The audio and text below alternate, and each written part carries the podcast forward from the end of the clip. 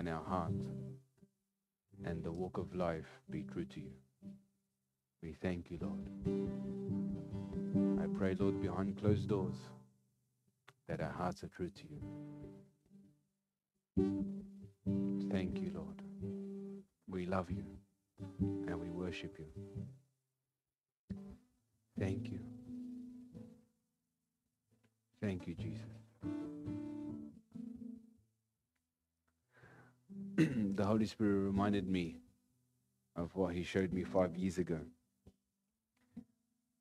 I was in the old room of our Bible studies in Wentworthville, and I was preaching a very powerful message.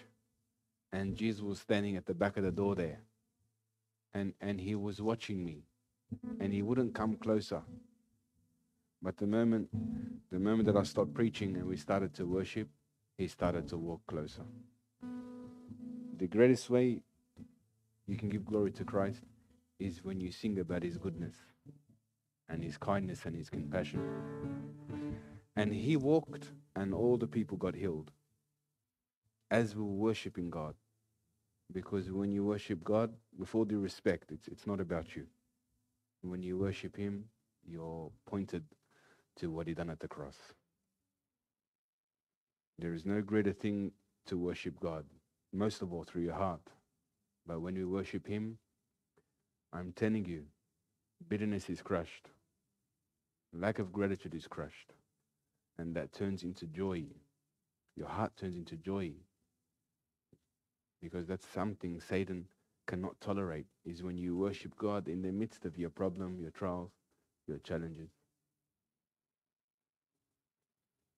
I share a treasure with you that the Holy Spirit shared with me that our source of deliverance, according to the book of Psalms, is worship.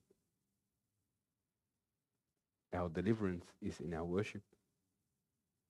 And how many people are stuck in this area when they face trials and challenges? They begin to try to take things in their own control and their own authority.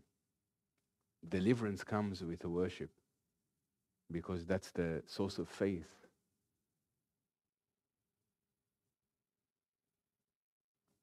So I want to encourage you today. The Holy Spirit spoke to me when I was praying here from around quarter past six. He showed me that so many people are lacking the presence of God. They're so agitated in their natural man and they're struggling to push through the realm of the flesh to sit in his presence. And you have to train yourself to be in this area. Because the greatest way God reveals himself to you is in his presence. The Bible says, in his presence is the fullness of joy.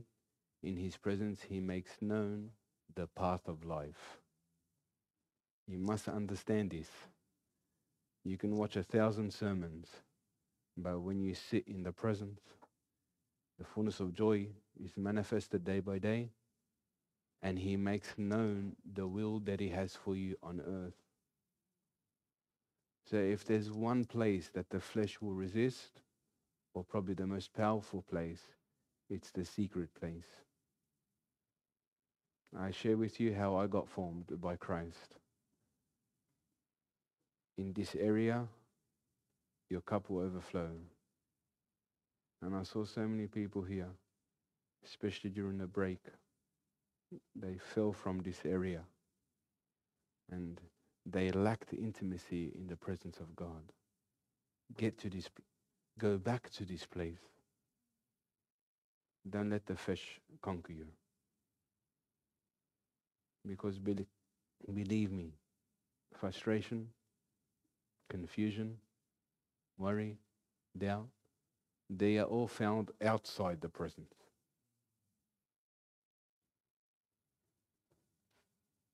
So the greatest time spent, yes, we come to Bible studies. Yes, we, we're the body of Christ, the bride. But the most important thing is the secret place with God. Before he's the God of open, he's the God of secret first. And you read this all, way, all the way through the Old and the New. Before God reveals himself to you openly, through your life, you must know Him secretly first. And I encourage you today to take that step. The best time well spent is His presence.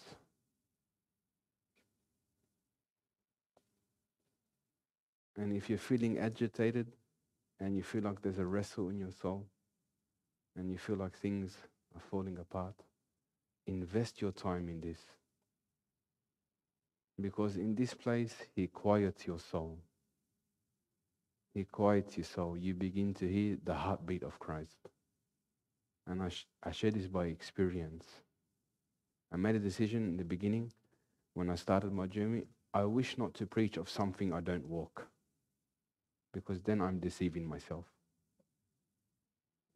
Yes, God is merciful, He's full of compassion, but I wish to preach something that I walk. And if there's something that God is striving for, as Tony spoke about on Sunday, is the intimacy and fellowship. And I encourage you, you get direction here, but I only direct, direct you to the source of maturity, It's fellowship with Christ, intimacy with the secret place. There he does an open heart surgery. And he works on every area of your life. Believe me. Their joy and love uh, reflects from his face. And I encourage you, if you don't do this, you will struggle for the rest of your life. Believe me, invest your time in worshiping God openly. I spent months, I spent months crying unto God that my worship is true to Him. I wanted to know that I'm worshiping God.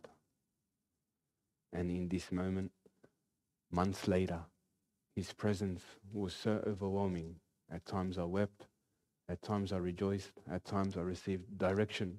At times I received wisdom from the word. But I'm telling you, the greatest time well spent is the secret place.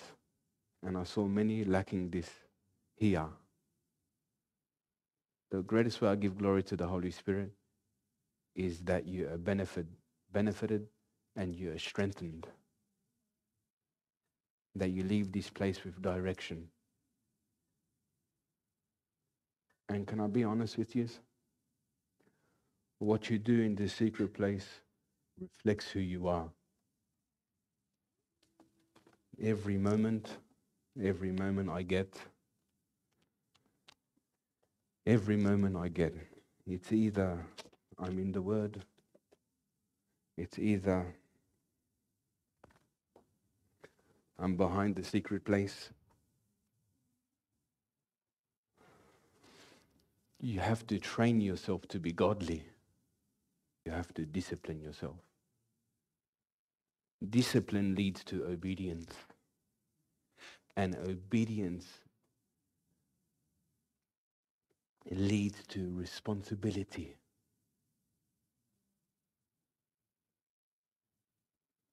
Now, that was from the Holy Spirit. Discipline leads to obedience, and obedience leads to responsibility. God can trust you with His Spirit and with the people. And if there's anything the body is lacking today, it's discipline from the old man to the new man. And so many people, they're relying on sermons to get them past they're relying on Bible studies to rejuvenate them or refresh them, and you will get this. But I share with you the truth. God has written your book before the foundation of the universe, and it's up to you to search it out. So the Holy Spirit really pressed this in my heart, and it wouldn't leave. Many people have left the presence, especially through the break. it's like they're agitated. Their flesh is agitated and frustrated. Go back to this area. The Bible says His mercy is new every morning. Great is His faithfulness. Start again. What The past is the past. Let it go. Move forward. And one thing also, I will not look down at your weakness. If you've heard me preaching for these years, I don't feed your weakness. I shine a light of where we must go. I don't like to speak flesh to flesh. I like to speak from heavenly places down. I will not look down at your weaknesses. I will never compare or have a different approach in my heart of where you are struggling in any way. But I'll share with you where you need to be. Because if I speak flesh to flesh, you've achieved nothing. But if I speak direction on where you need to go, you always climb up to that direction. So bless you all, and you can be seated. Sorry, I kept you up for this long. I'll go. Will.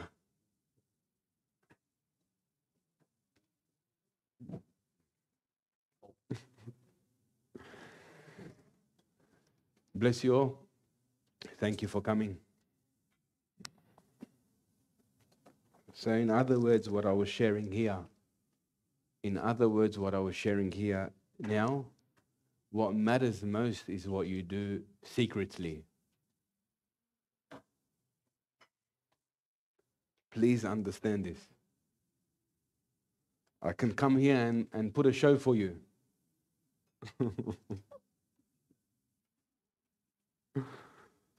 I can come and put a great show for you. I'll tell you something that's so deep to God. How the Spirit yearns for us in jealousy that we seek His face. And I share with you that what completes you as a believer.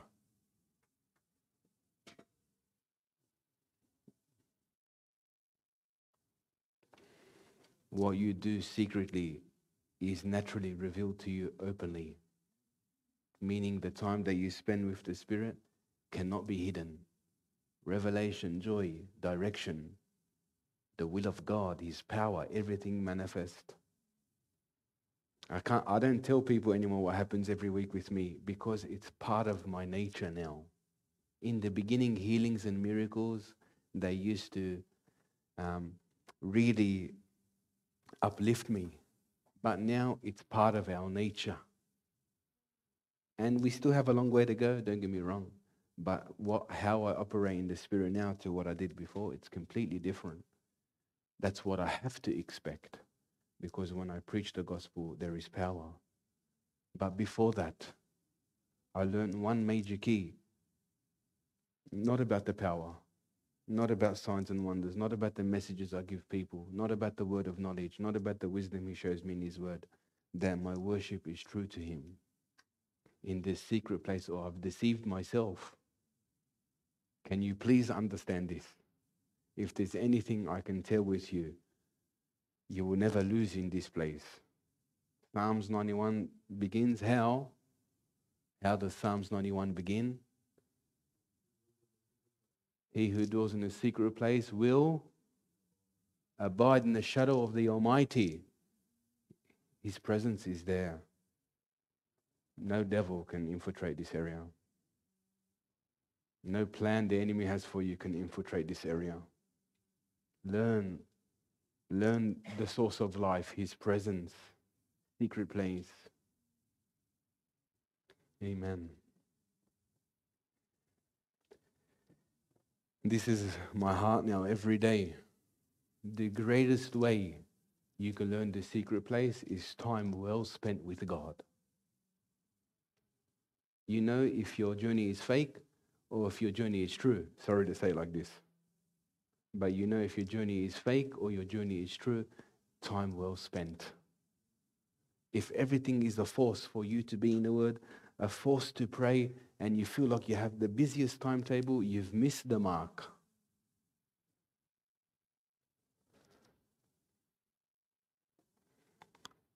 Are we understanding?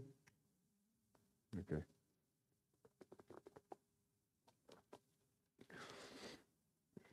So the, the Holy Spirit gave me another prophetic word, but this one was regarding schools. And I have to share it. I waited on God, and He wants me to share it. Okay? As you know how I operate, whatever I hear, I tell you. Nothing added, nothing taken away. God showed me a word of what's going to happen with all the schools regarding, I don't know if it was outside of New South Wales, but I saw in New South Wales what was going to happen. And can I tell you something? God showed me where Satan is working most, where he's building his kingdom and his empire. God showed me. Unfortunately, whatever God shows me, I have to speak. I don't know about the outcome, but all I know is that we can overcome by faith. Our victory is overcoming by faith. Okay? It's not to put fear into anyone's heart, but it's to show you before you hear it in the media, before you see it in the schools, the Holy Spirit spoke it first. Meaning He is in control and we trust Him. Okay? So the Holy Spirit, the Holy Spirit showed me an attack like never before against schools. They're going to attack the curriculum and the education with so much teaching that is against Christ. He's going to remove so much of the Christian teachers out of the school so they can so so whatever they are planning it can succeed. This is where he's working now. I saw children in a dream walking in a deep rebellion. They were teaching how to become an antichrist in your heart and your mind and how to live life without God. And th- this is an attack that's like never before we're going to see it clearly of what the enemy is doing. You're going to see it clearly of what he's doing. And what, the, what they're doing now, they're removing so much of, of Christian values and his word and his teaching and the teachers in the school so their plan can succeed. Okay, so the Holy Spirit showed me something. When I saw that, this attack is going to happen. The good news about it is that they have parents who are godly. They have parents that are godly. We can train them up in the way of the Lord and they will never depart from it. It's our duty, like never before, to watch our children and teach them spiritually. I can't tell you what I saw in the dream. Such a rebellion such a, such a wild and reckless living was based out of the children and they were and whoever was opposing their belief system of the ones that were rebelling they were bullying them so i share with you that the enemy's greatest plan is to take out so many christian teachers from the school so his plot can succeed but God showed me it's a responsibility of the parents now to train them and to teach them. Believe me, we cannot trust in them not to have a mind of fear, but we can trust God that we are the gatekeepers and we can protect them spiritually, mentally, physically. And God will give us continuous direction. But He shared this when I was on a, on a break, resting he shared with me of what the enemy is doing next. And that means that you have to get your act in order as a parent to spend time with your children and teach them the word of God, teach them godly principles, and lead them into truth. Parents must get their act in order. Okay? Don't be discouraged. Take this as a blessing because God is telling you now spend time with your children or you will lose them. I saw this clearly. And when God speaks to me, it's clear. Whether you believe or not, this is what's going to happen. It's not the, go- it's not the govern- governments that are influenced this, it's Satan himself. And the next attack, the next attack is the schools. He crushed the people's hearts and he's coming against the children now. And I released a prophetic word many months ago. I got taken into the Parliament House and they were plotting how, how they're going to find the ways to injure the people mentally and spiritually. They were finding ways how they can oppress them. I saw it. I got taken inside the parliament. We have the victory. We have Christ as our defender. We don't have to be afraid. I tell you this now. We have the victory as long as you are planted in the secret place, you're spending time in His presence. Believe me, these things won't bother you. Because we know the coming of the Lord, He'll come in dark times when everything is chaotic and people have lost the fear of God.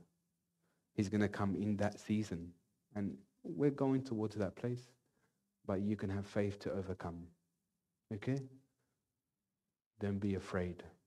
But out of this whole prophetic word that I got, God was pinpointing the parents' duty and responsibility to sit with their children and teach them about the Lord and to pray over them and ask God's Holy Spirit to protect them, God's angels to guard them wherever they go. You have a duty now, all the parents here. Because Satan, he's ruthless. He'll do anything at any age to attack the children. Okay. Thank God that's out of, of my chest.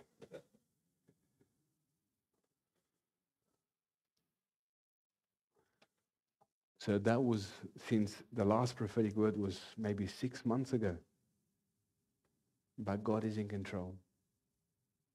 It's best to hear it from Him first so we don't get discouraged when we see these things. Believe me.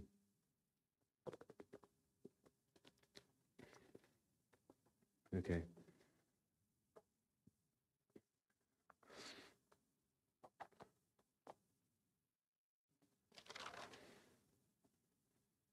Okay. So make a day every week, maybe even more than uh, one day. Sit with your children and let them speak. You can see where their minds are and where their hearts are. You can see what they're learning. Let them speak. We've done this, me and my wife, every Friday. We sit with our children now, and we pray over them. We ask them what we what what the what what you need, so we can ask the Holy Spirit to help them in this area. And it's amazing what they say. and it's amazing, it's amazing what they ask God for. They're so innocent and pure, but but the enemy wants to attack this area. So spend time with your children. For the parents here that have children, don't be fear-minded. Don't be suspicious and don't look at what the enemy is going to do next at the schools and get worked up for nothing. Have faith, build them up, God will do the rest. Okay? Don't start studying about the governments and looking at all these teachers and principals and start. Don't. Do a profile check and all this stuff. Don't, please. Then they'll say Rab said the prophetic word. So don't be fear minded. Don't feel in your heart like uh, there's a disaster ready, ready to happen, that you've got to be overprotective because that's a form of fear. Yeah, a form of fear being overprotective. You pray in faith, you teach him in faith, you do as best as you can in your responsibility God's given you to protect them. God will do the rest. That's it. That's it. That that that topic's closed now. Okay. So the opposition of purity. The Holy Spirit took me into this direction now. What's the opposition of purity? I think it's I think best I think best is that we speak about the opposition of purity because then you can see. Something that blessed my heart from Psalms, I think Psalms 51. He says, Create in me a pure heart, O God. Yes? For a person to reach this area and pray this prayer, he can see the flaws and cracks in his heart. Yes? For a, per- for a person to pray this prayer, that means his eyes are on his heart. He blessed me to, to see the psalm like this. That's the doorway of humility for a person to see his heart and to observe his heart and his mind and pray that prayer. He is ready coming to God, wanting his heart to be pured or cleansed. Yes? For a person to pray that prayer, he's come to terms that God needs to cleanse his heart. God needs to work on his heart. I believe so many Christians, when they come to the Lord, they lack in this area. I'm so busy in the Word of God because I know the direction God is teaching me. But in the beginning, in the beginning, if it's not built right in that foundation, you will lack for the future. I shared last week that God using you as a vessel for his glory and his purpose is determines how you've purified yourself. Yes? God loves everyone, yes? Yeah. Can he use everyone? No. That's the sad that's the sad part that I see in Christians today. God loves everyone, but he can't use everyone. Why were you put on earth? You were created before the foundation of the universe.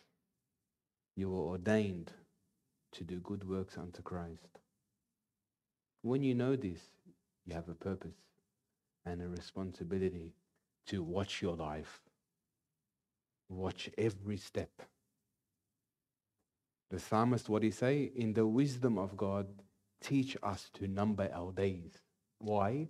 Because the days are evil meaning that every day, every day you spend outside the presence of God, the enemy is redesigning your soul and your mind for this earth.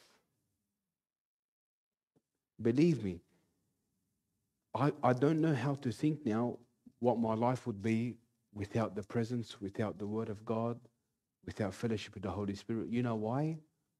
Because the moment you leave this area, is the moment the enemy starts to write another story in your heart. So imagine all the people here, they're, they're not uh, disciplined to spend time in His Word. What the Bible says, as newborn babes, crave the spiritual milk of the Word so that you may grow thereby.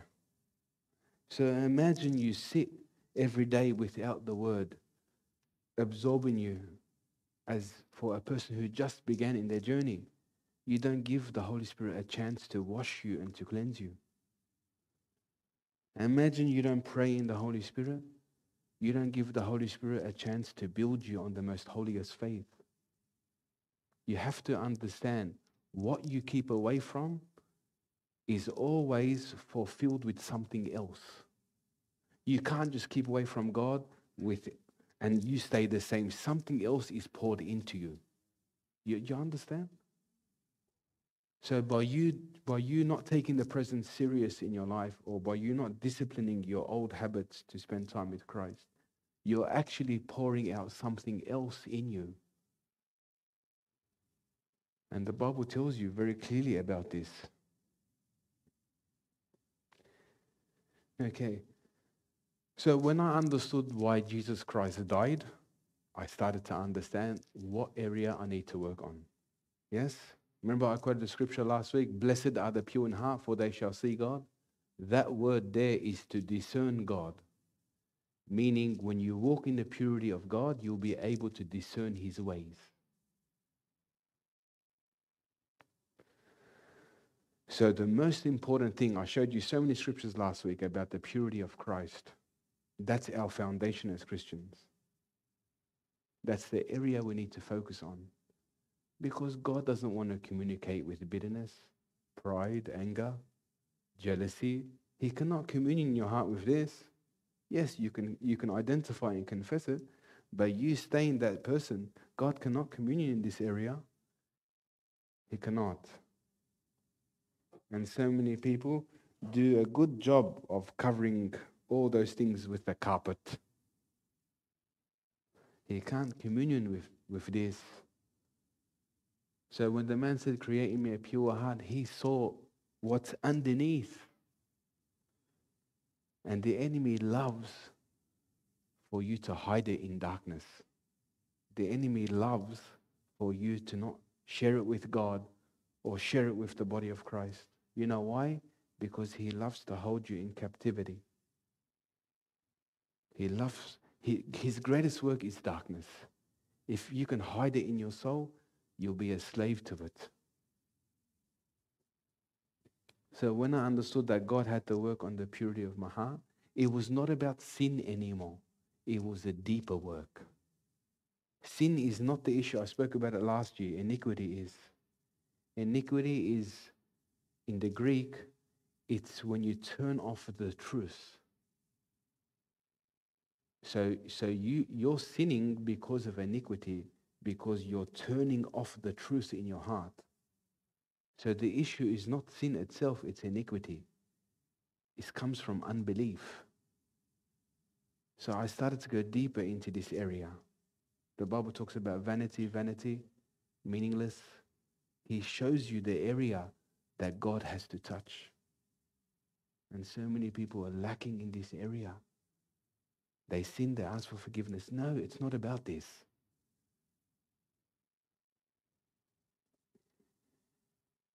Anyways, let's read some scripture.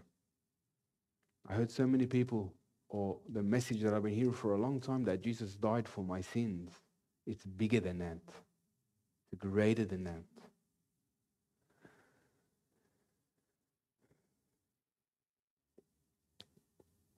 So I'll read the scripture from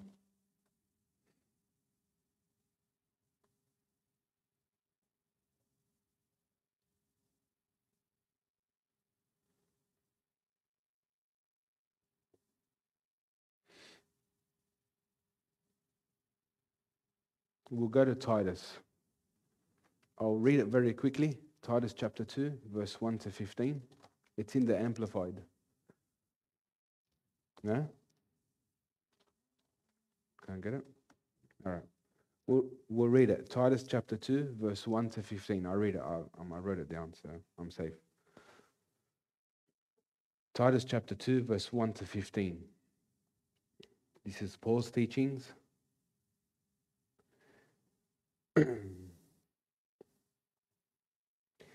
but as for you, teach the things which are in agreement with sound doctrine, which produces men and women of good character whose lifestyle identifies them as true Christians. Older men are to be temperate, dignified, sensible, sound in faith, in love, in steadfastness, Christ like in character.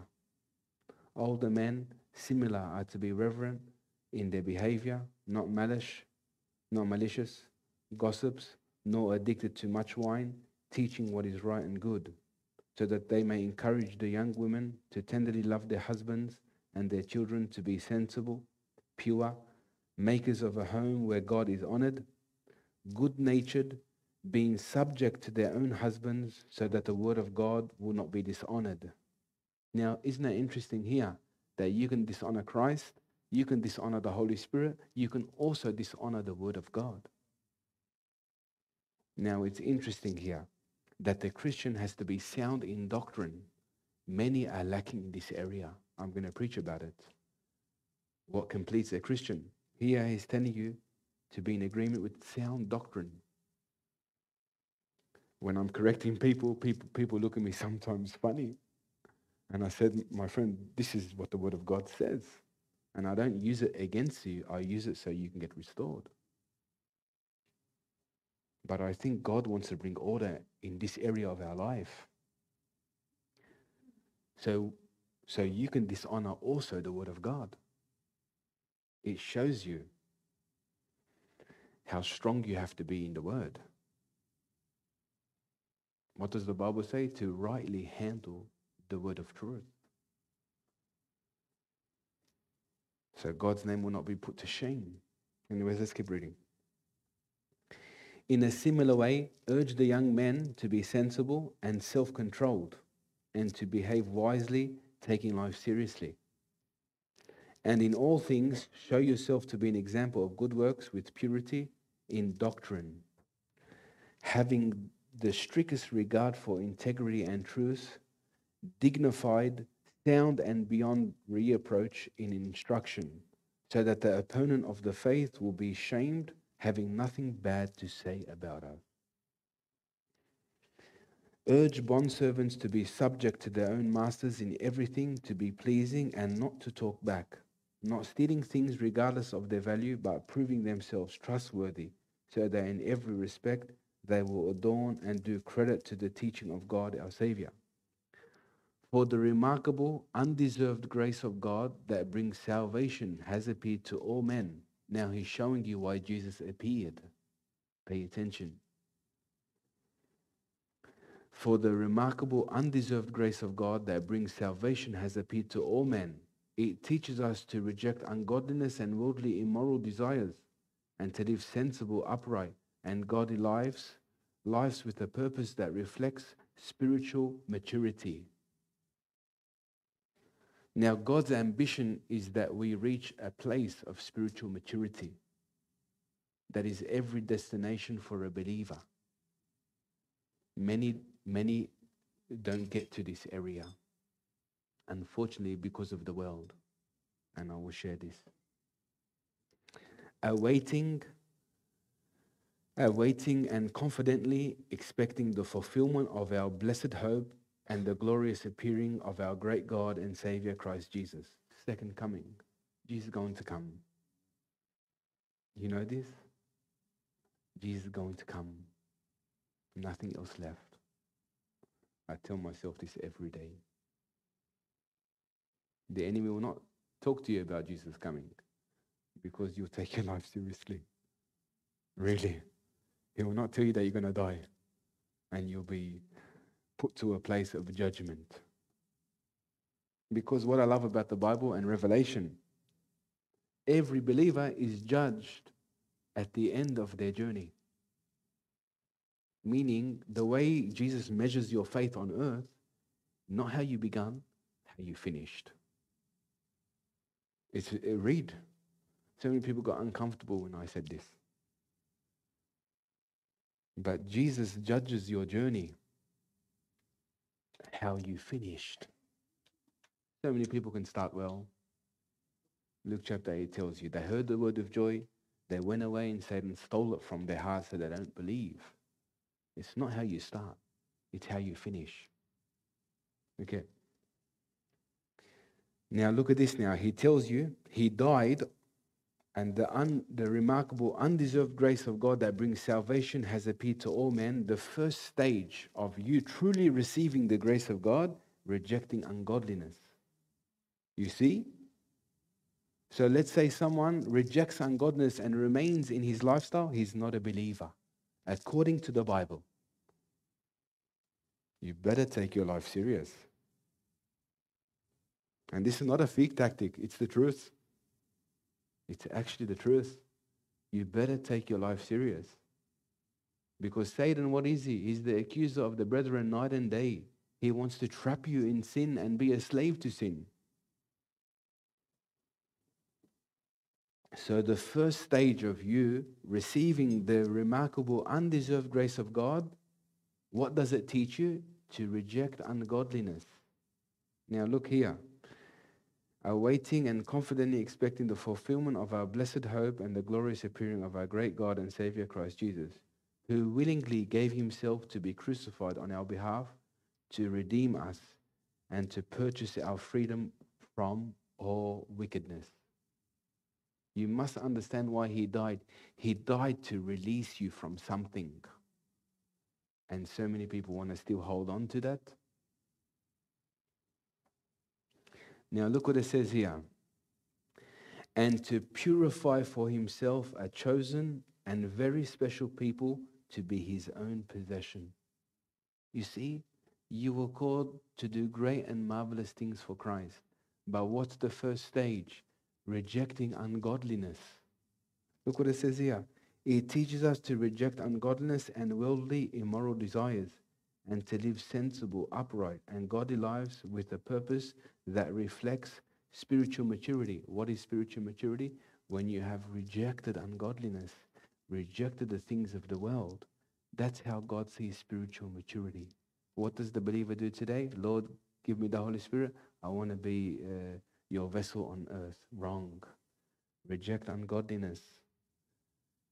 Close the doors in your heart of the old man, the old ways the old thoughts. And then, God promotes you to this area. Pride tells you seek, seek the gifts, the signs and the wonders for a believer that first begins. Humility tells you seek your heart. I want you to understand, make no mistake, God doesn't make mistakes. He promotes you to a place where the enemy has no more footstool over your heart. No more areas where he keeps tossing you back and forth. He wants to do things right. And he's not an author of confusion in the church. He's not, but of truth. So when I understood, when I understood the area that God wanted me to focus on, you know what I done? I opened that door for him. And everything started to open up things that I've never seen started to open up in my mind and my heart. But it was the process of the Holy Spirit. I didn't get discouraged because I knew the work that God has to do in my heart. I didn't lack in this area where I was burnt out, where I was discouraged, where I ran out of fuel, because I knew the process. When you understand the process that Christ has, what he needs to do in your heart, you will fight it out to the end. So, why did Jesus Christ die? Number one, reject ungodliness and worldly immoral desires. To purify himself as a chosen, very special people to be his own possession, who are enthusiastic for, for doing what is good. Tell them these things, encourage and rebuke with full authority. Let no one disregard or despise you. Conduct yourself and your teaching so as to command respect. So you see the word of God, it's clear. And people say, well, look, this is instruction. This is the way to Christ. You don't wake up with a special potion and you're the hands and feet of Christ, which we all want to be. It doesn't happen like this. I learned the process. My prayer life changed when I understood this, when I learned the process. No more God give me, no more God use me, prepare me. Everything changed. Prepare my heart, Lord. Search my heart. Everything changed. The most important thing as a, as, a, as a spiritual believer is your prayer life and the Word of God. So many people approach God, give me, let me do, instead of prepare. When I understood the process of preparation in my heart, I underwent that process. Anyways, let's keep going. That was a long scripture. We go to Acts chapter 15, and I'll get to the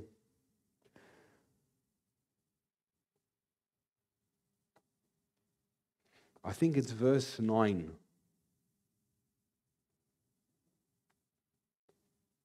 Okay, hang on a second. I'll get it, I'll get it on the, the word. Do we have Acts? You have that? Oh, yeah? Go to 8, please. One more. Okay. Now, Paul was, uh, um, Peter, Peter was having,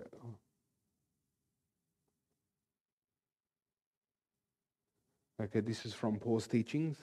Look what it says here. They're having a discussion. They were having a discussion. And they're telling him the whole reason why Jesus Christ died. And look, let's, let's read it. I bypassed um, seven verses just so I have enough time. After much discussion, Peter got up and addressed them Brothers, you know that some time ago God made a choice among you that the Gentiles might hear from my lips the message of the gospel and believe. So we are Gentiles. God, who knows their heart, showed that the acceptance of them by giving the Holy Spirit to them, just as He did to us. Now, now stop. This is very important for you to know. Look, look why He gave you the Holy Spirit. The, the, I feel like the, the church, it's, uh, it's pinpointed on being a vessel for God. Look why He gave the Holy Spirit. Just as He did to us. Next one. He did not di- discriminate between us and them, for He purified their hearts by faith. You, why did He give you the Holy Spirit? Purify your heart.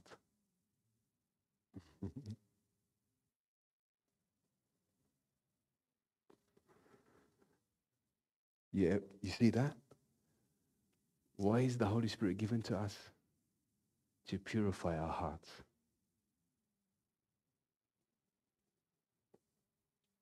He's explaining to them why the Holy Spirit was given.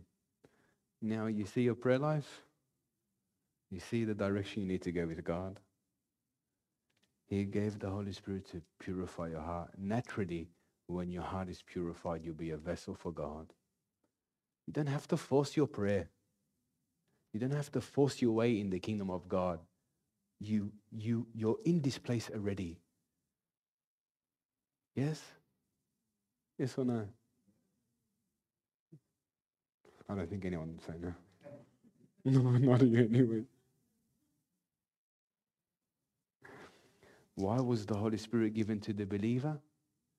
As a deposit guaranteeing our salvation. The Holy Spirit has a responsibility from God to do what? Purify your heart. So what does the world, what does Satan do? Your life on earth. What does he do? You're going to see. You're going to see what he's been doing throughout the whole world in the Bible. From time in the beginning to now. Satan knows this, that the Holy Spirit was given to you to purify your heart. So what does he do? He keeps you impure in this world.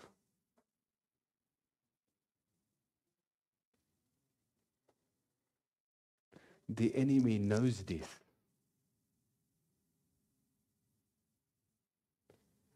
They're having a talk outside, I think. A bit boring. okay.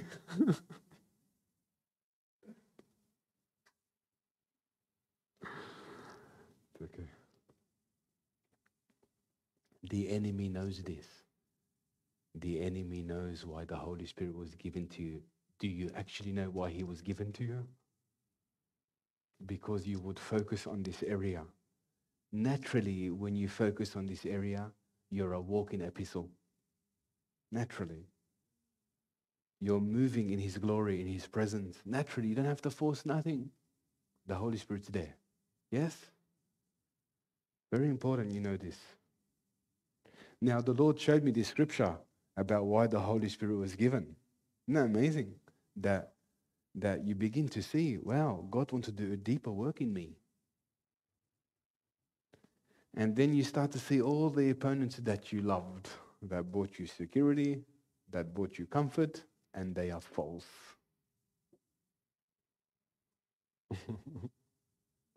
you start to see them. You start to see they were false. False. And I'll show you from the scripture. okay. I hope no one's uncomfortable. Let's go to Second Corinthians. Second Corinthians chapter 11, verse 1 to 3. Someone will keep saying, You always speak about the enemy. Yeah, the Bible does.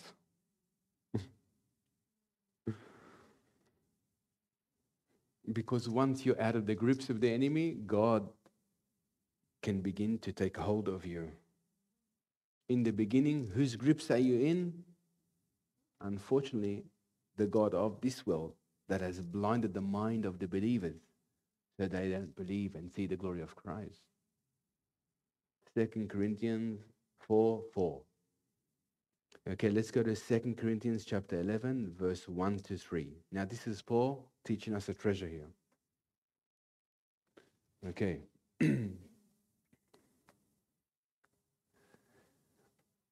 Second Corinthians chapter 11, verse 1 to 3. The reason why I ch- chose the Amplified Bible, it's because it gives it a greater description.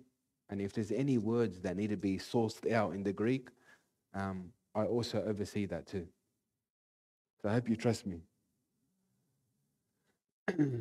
I wish you would bear with me while I indulge in a little foolishness. But indeed, you are bearing with me as you read this. I am jealous for you with a godly jealous because I have promised you to one husband to present you as a pure virgin to Christ. But I am afraid that even as the serpent beguiled Eve by his cunning, your minds may be corrupted and led away from the simplicity of your sincere and pure devotion to Christ. Now you see the purity of God. You may, you may see like how all of a sudden I'm starting to see all these scriptures. It's because the whole, we're in the season now that the Holy Spirit is pinpointing of what direction He wants us to go.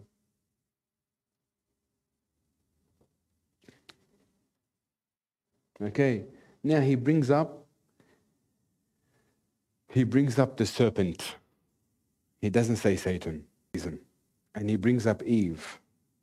So there's a connection here of how the serpent works in a believer's life to, to beguiled Eve by his cunning, your minds may be corrupted and led away from the simplicity of your sincere and pure devotion to Christ. What's his main target? What's his main target? Your mind. Okay, you're going to see a treasure here. Okay. The Greek word for serpent, unfortunately, is ophis. Is that right, Tammy? It's, right. it's a deeper Greek.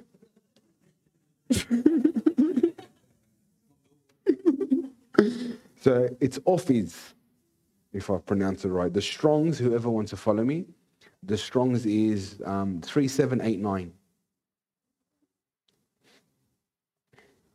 Okay? So he says here, so I'm talking about the purity of Christ. He's saying here that serpent beguiled Eve by his cunningness. Okay? He's showing us how the believer falls into the trap of the serpent. Okay? The Greek here, the word is ophis, and you know what it describes of the sharpness of vision. He attacks your vision. Okay, but it's deeper, but I'm going to read about it. He attacks your eyes. In Genesis chapter 3, verse 6, very quickly. So, as you know, I preach for two hours, unfortunately. Hope you uh, you uh, don't fall asleep on me. So, when the woman saw, saw, he, he makes you attractive to what your eye can see. We know this that we don't walk by faith, we don't walk by sight, we walk by faith. So look what it says here. So when the woman saw that the tree was good for food, good for the flesh, the works of the flesh, you see? That it was pleasant to the eyes, and the tree desirable to make one wise, she took of its fruit and ate it. She also gave to her husband with her, and he ate, unfortunately. So I just want to show you a connection. Go to Matthew chapter 4, verse 8 to 10. Again, the devil took him up on a very high mountain and showed him. Showed him. Where did Jesus, where did Jesus preach from? A high mountain in the Beatitudes. The same way Jesus, uh, Satan takes you to the same platform in your heart to, to show you the kingdom of the world and the glory, the splendor, the magnificence and excellence of them. and he said to him, All these things I'll give to you if you fall down and worship me. Then Jesus said to him, Go away, Satan, for it is written, and forever remains, you shall worship the Lord your God and serve him only. Now, now I'm going to take you somewhere because you're going to see the deeper schemes of the enemy in how he holds the believer captive. Let's go again. Uh, we'll stop there. Okay. The word, the word showed him, or the word showed, it's only the word showed, but I'm saying it in a sentence. The word showed him is dekanu, dekanua. And the Strongs, for whoever is following, is Strongs 1166. And this will shock you. Because here you will learn how the enemy allows you to fall and worship the world. You ready? I, I shared this last year, but it was for a different teaching. Now, look here. The word showed, so when Satan took Jesus and showed him the kingdom of this world, there's a mystery here. The word showed him is dekanua. It refers to to expose to the eyes, to give evidence or proof of a thing, and to show by words or teaching. So when Satan took Jesus there, what was he doing? He wasn't doing a one off thing, he was teaching him about the world. You understand? He's teaching him, meaning the way that Satan operates in this world, he teaches you about the world. It's not a one off thing. He teaches you slowly and slowly to trust the world and let that be your security. Are you with me?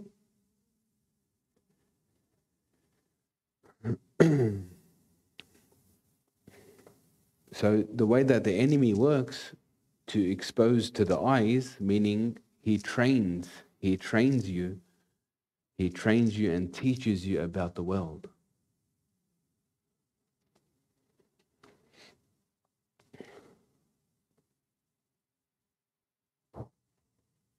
So, ready? He, the meaning of dekanua is to build a structure of the world in you. Satan, his design is to build a structure in this world that God can't fulfill you and protect you and supply for you in this area. Go to 1 John chapter 2, verse 15 to 17.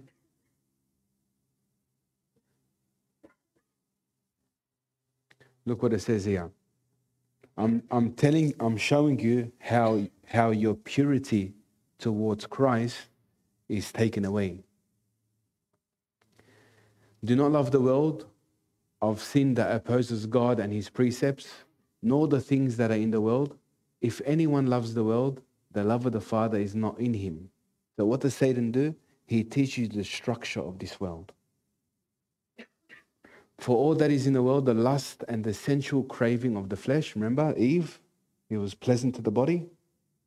Same thing with Jesus. And the lust and longing of the eyes and the boastful pride of, of life, pretentious confidence in one's resources or in the stability of the earthly things. Now, look here. Look here what the enemy does. He's very crafty. Okay, look at this word here. This one blows up the whole scripture. Satan's greatest desire is to allow you to enter a place where you feel like you're stable in the earth. So think about it now. If you want to live your life, how do you feel stable? The first thing many people will say, their job or their bank account. it's true. Your, many people's security is their bank account.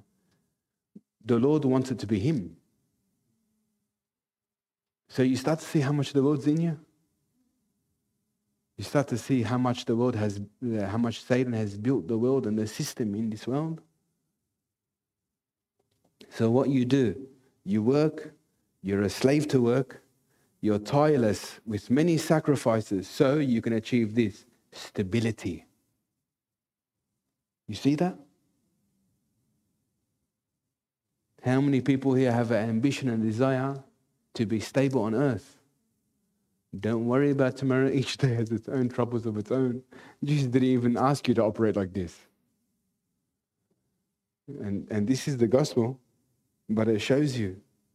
It shows you how the enemy has crept into people's minds and built a structure, or the greatest structure in a person's mind is that they want to reach a place of stability in the world. Can that ever be fulfilled? Can this ever be fulfilled? The Bible says no, it cannot. It cannot be fulfilled. I'm going to read it for you. So Satan, Satan attacks your eyes, which is something deeper. He attacks your eyes and he puts you in the realm of the world or the lust of the world so you can thrive to reach a place of stability where really you're in opposition of God's will. You're, you're in the opposite path of Christ. So Satan will allow you to enter a place, enter a place to reach a place of stability where you naturally can't fulfill that place. It's a never ending, it's a never ending void that can be fulfilled. Now look here what Proverbs says. I'll read it to you. You have to understand what how God sees purity and how Satan traps the people today. How many people here are slave to their work?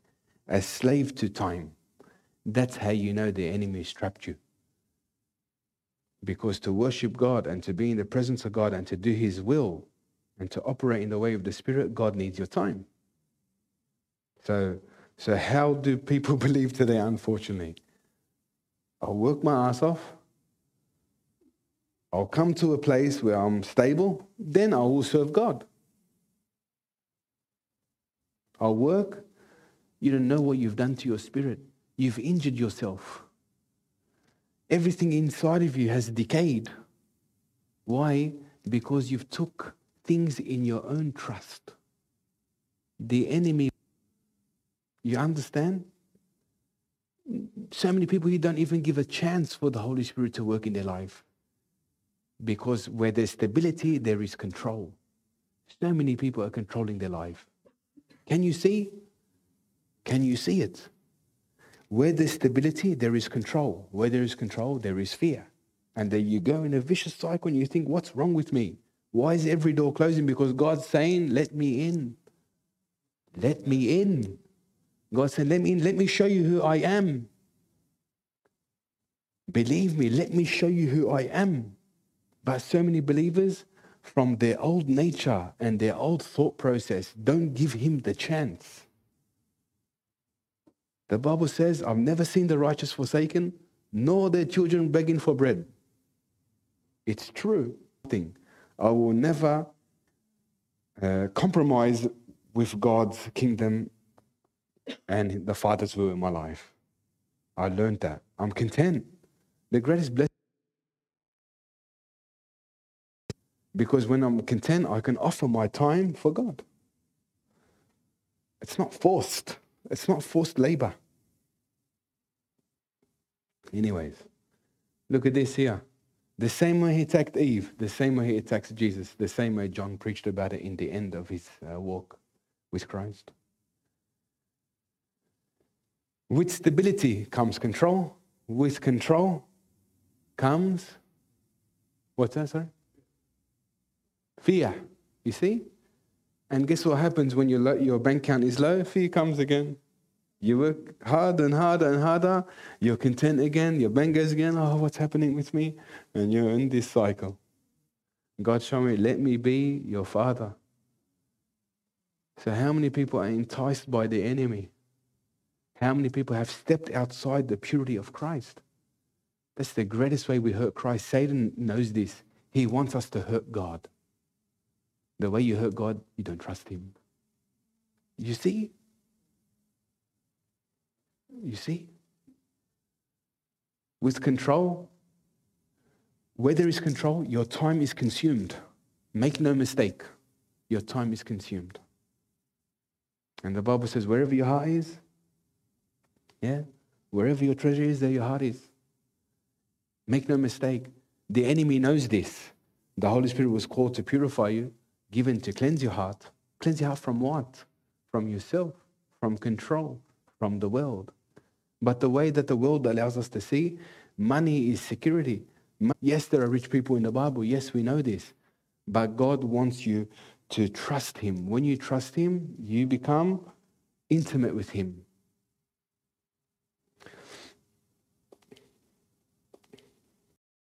So the enemy knows the longing of the eyes, and that can be for many things. I came out of a broken family, bankrupt at 18. I know how the enemy tried to entice me in this area. You know, the moment I went after God's kingdom, the moment blessings fell on me. I have a responsibility, yes, and I treat it with all respect.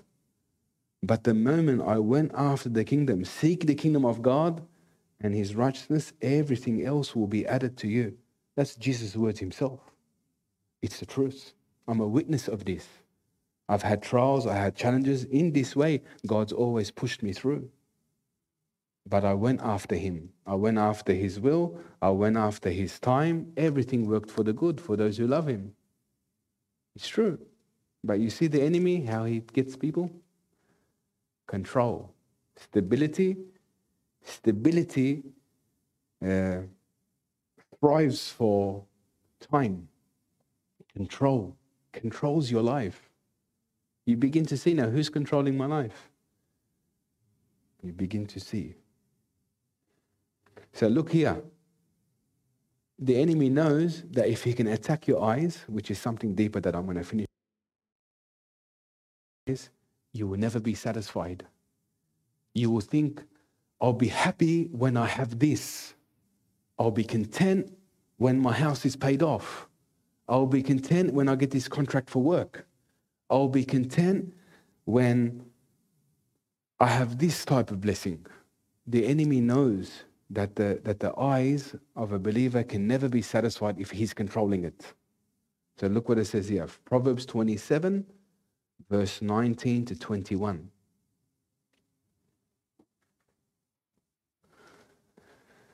It says, As in water reflects face, so the heart of man reflects man. Sheol, the place of the dead, and Abaddon, the underworld, are never satisfied nor are the eyes of man ever satisfied.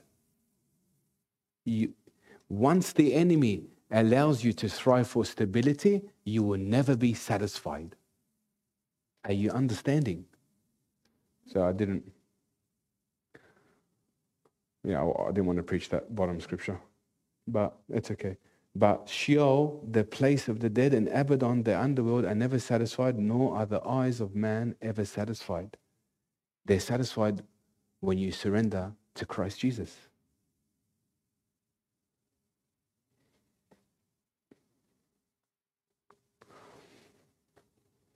Okay. So look at this here.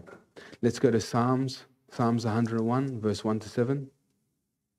I want to show you the doorway. I want to show you the doorway to the enemy so you can see. It says, I will sing of mercy and justice to you, O Lord. I will sing praises. I will behave wisely in a perfect way. Oh, when will you come to me? I will walk in with my with I walk in within my house with a perfect heart. I will set nothing wicked before my eyes. I hate the work of those who fall away. It shall not cling to me. Now look at the doorway here of the enemy, how he attacks the believer. I will set nothing wicked before my eyes. I hate the work of those who fall away. How does the falling away happen? What you set your eye on. But there is a deeper meaning here. Look how the enemy entices the eye, and it says, I hate the work of those who fall away, it shall not cling to me. Now we'll stop that scripture and I'll close off.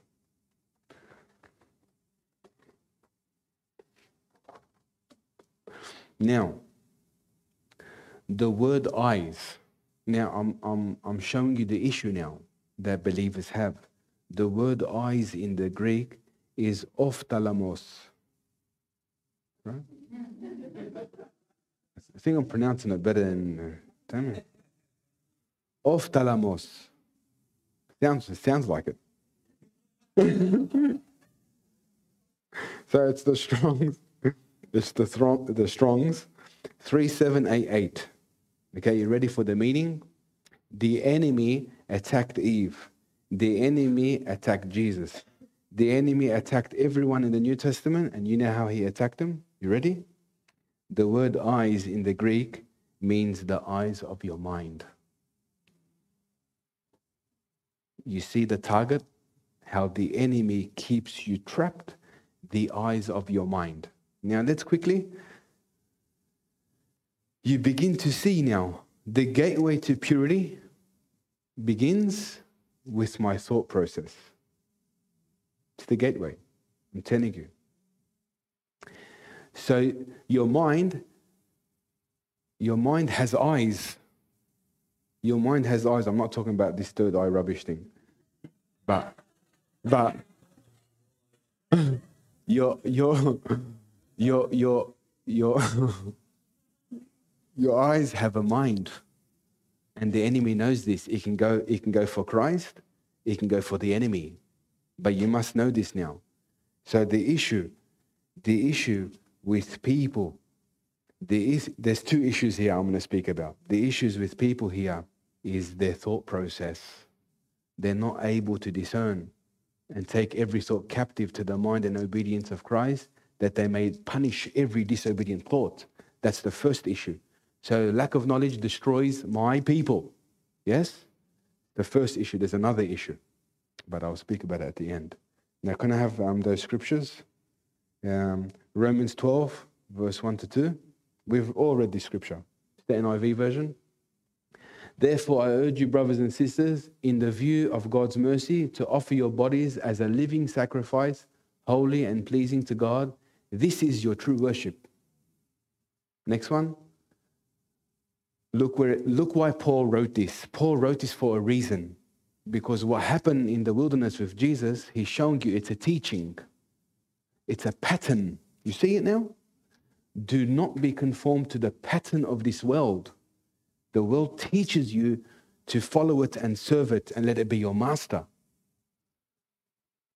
But be transformed by the renewing of your mind. You see how the enemy traps people? Many people believe what I think is who I am. It's not the truth. It's what God says who you are. And the more you spend time in the Word, the more God washes you and cleanses you. And guess what happens? You have the mind of Christ. Can the enemy penetrate this area? Can you struggle in this area? No, because you have the mind of Christ.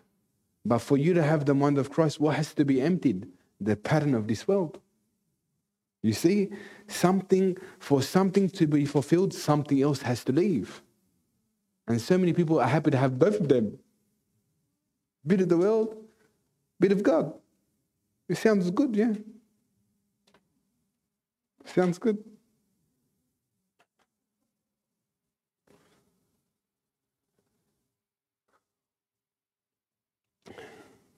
Second Corinthians chapter 4, verse 4. Where does the enemy attack? The eyes of your thought process, the eyes of your mind.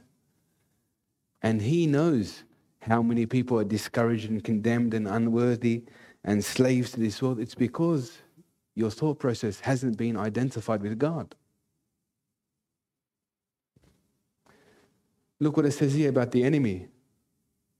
Look at the first target. There. Look how the enemy keeps believers in bondage.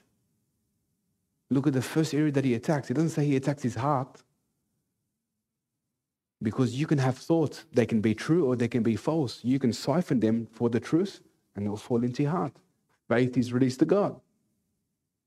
But what goes on here is the greatest war, especially in the beginning of your journey. Look, whose minds the God of this age has blinded who do not believe, lest they, the light of the gospel of the glory of Christ, who is the image of God, should shine on them. This is from the New King James. Now, where does he attack the enemy? Your mind.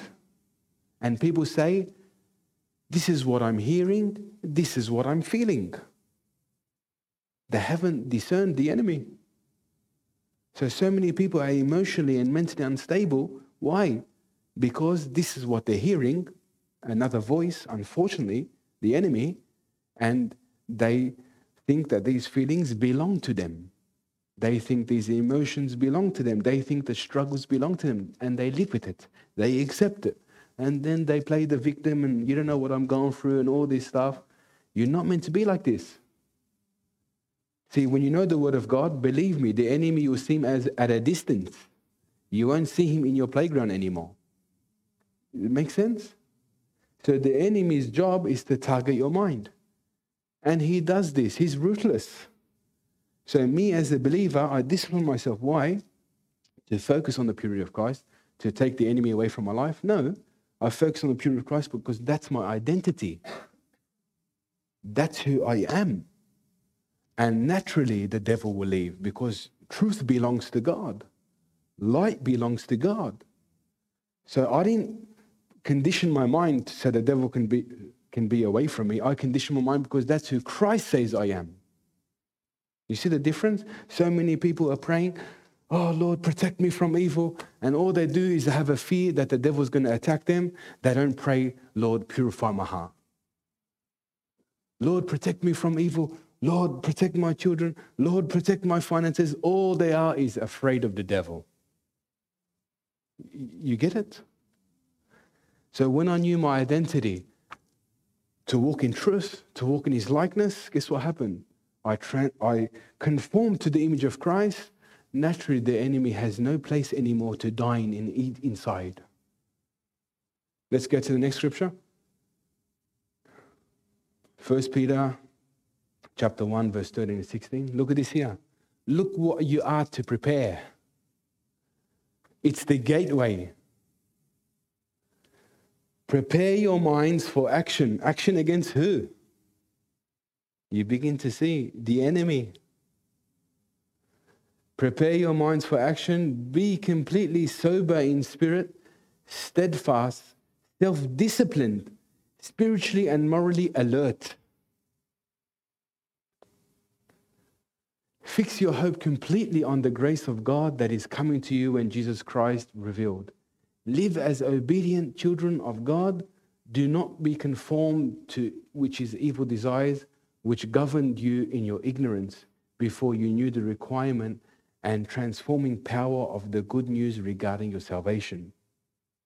These are amazing scriptures, but you see, you see the, the first encounter you have with faith. What is it? Take every thought captive to the mind obedience of Christ. And that's for every part of your life, for His will, for the attitude of your heart, for your character, for what you think, what you feel. It all complies to the Word of God. Now, guess what happens if you're sloppy in the Word of God and you just get a daily devotion, one scripture? Oh, Lord, you're, you're fooling yourself. You're fooling yourself. There's so many one touch Christians today. It's deception. When I knew how great the flesh and the war was in the beginning, or how I knew I better knuckle down and, and do as God says. And the Bible says his commandments, they're not burdensome. It's a beautiful place to walk in truth. It's not burdensome, it's not an obligation. When he's in you, it's all that flows from you.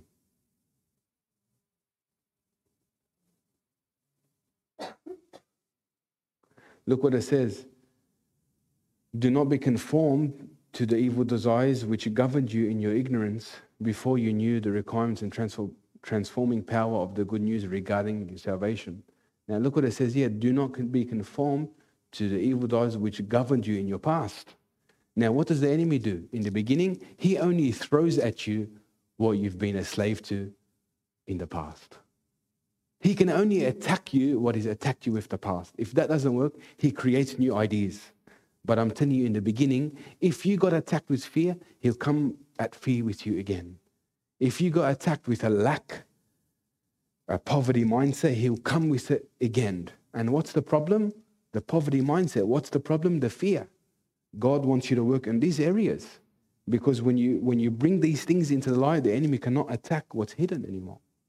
So you see here, the enemy's plan, when you know what you were a slave to in the past, when you know where you've fallen short in the past, you'll close those doors.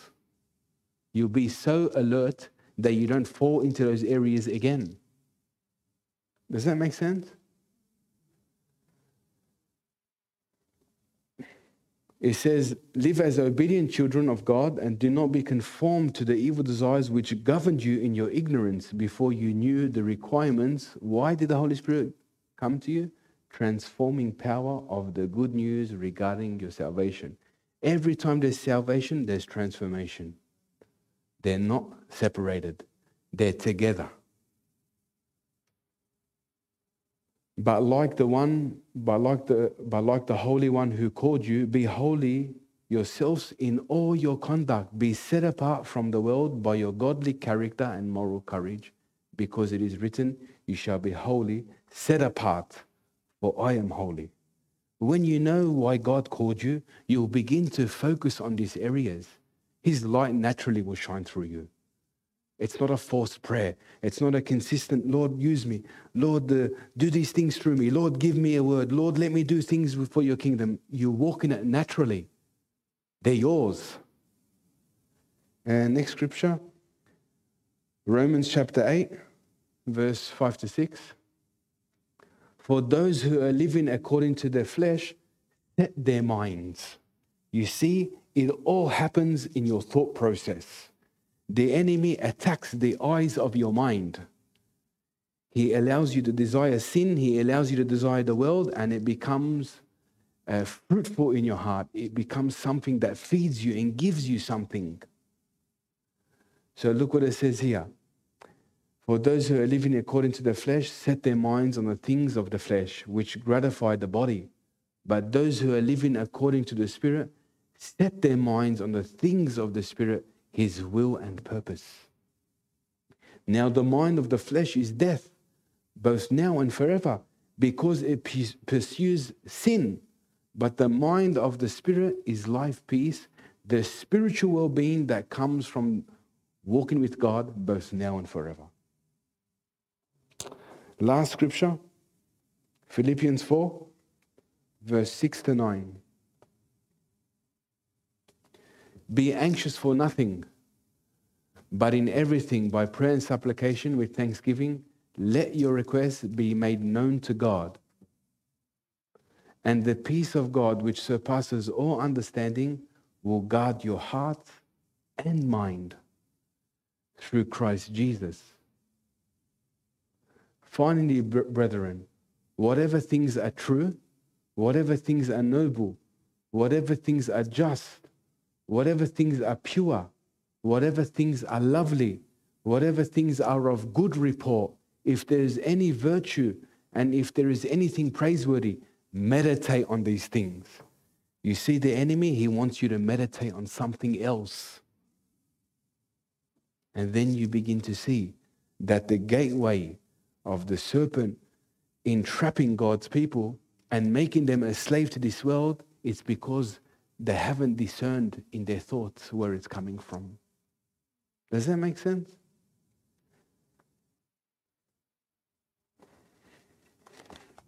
So, bless you all. Um, thanks for listening. It's so important that you understand how to proclaim and to receive the victory in your heart. Your thoughts are the gateway for the enemy to keep you in your old desires, the old man, or your thoughts through the Word of God is a gateway for you to progress into the person God called you to be. It's so important you can you spend time in God's Word to renew your mind. It's so important you get to know the Word of God about why He called you. And we learned this purity to be blameless and pure in the midst of a crooked and a warped generation. He showed you. And this is the truth. If you're looking for something else, this not this place not for you. This is the truth. God wants this in your heart because when you have this in your heart, you're complete. You walk in His shadow, you walk in His presence. You'll be transformed. You won't go through these problems anymore. Believe me. So bless you all. And I pray by God's grace that you receive this in your heart. Amen. Okay, let's pray.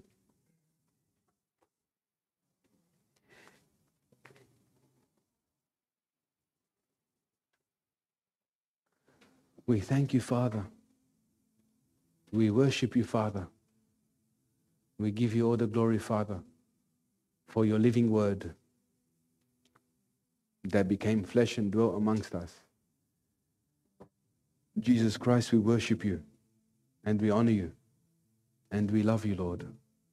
Lord Jesus, if there's any prayer that reaches your heart today through your throne room of grace by the sprinkling of the blood, I pray, Father, that you create in us a pure heart. Give us the grace to be conformed into your image. Thank you for your compassion and mercy, where you've been so patient with us, aligning us to your truth, which brings change. We love you, Lord, and we thank you. Lord, you said when two or more agree on something on earth, it shall be done in heaven. I pray, Father, that you create in us a pure bride, a heart that loves God, a heart that walks truthfully with you. Thank you, Lord. We pray this prayer, Lord. You're the God of the living. And we pray by faith in Jesus' name that you change our hearts. Help us. The disciples said, Then who then can be saved? You said, What's impossible with man, it's possible with you. Change our hearts, Lord. Only you can do this. Thank you. Holy Spirit, thank you that you're here. We worship you, Jesus. You're the King of Kings, the Lord of Lords. And thank you for giving us the truth. Thank you, Holy Spirit, for teaching us what's so important to the heart of the Father. Thank you, Jesus Christ. You are the Son of God, and we worship you. And we rest as sons and daughters today in Christ. But I pray from today, Lord, that you help us with our unbelief that you help us with our weaknesses, that you help us become the image of your Son Jesus. Thank you, Father. We worship you, Father. We thank you, Lord, for everything you've done, both seen and unseen. And today, Lord, I pray by the Spirit of grace that they are released and they are seated with you in heavenly places. In Jesus' name, we seal this prayer. Amen. Hallelujah.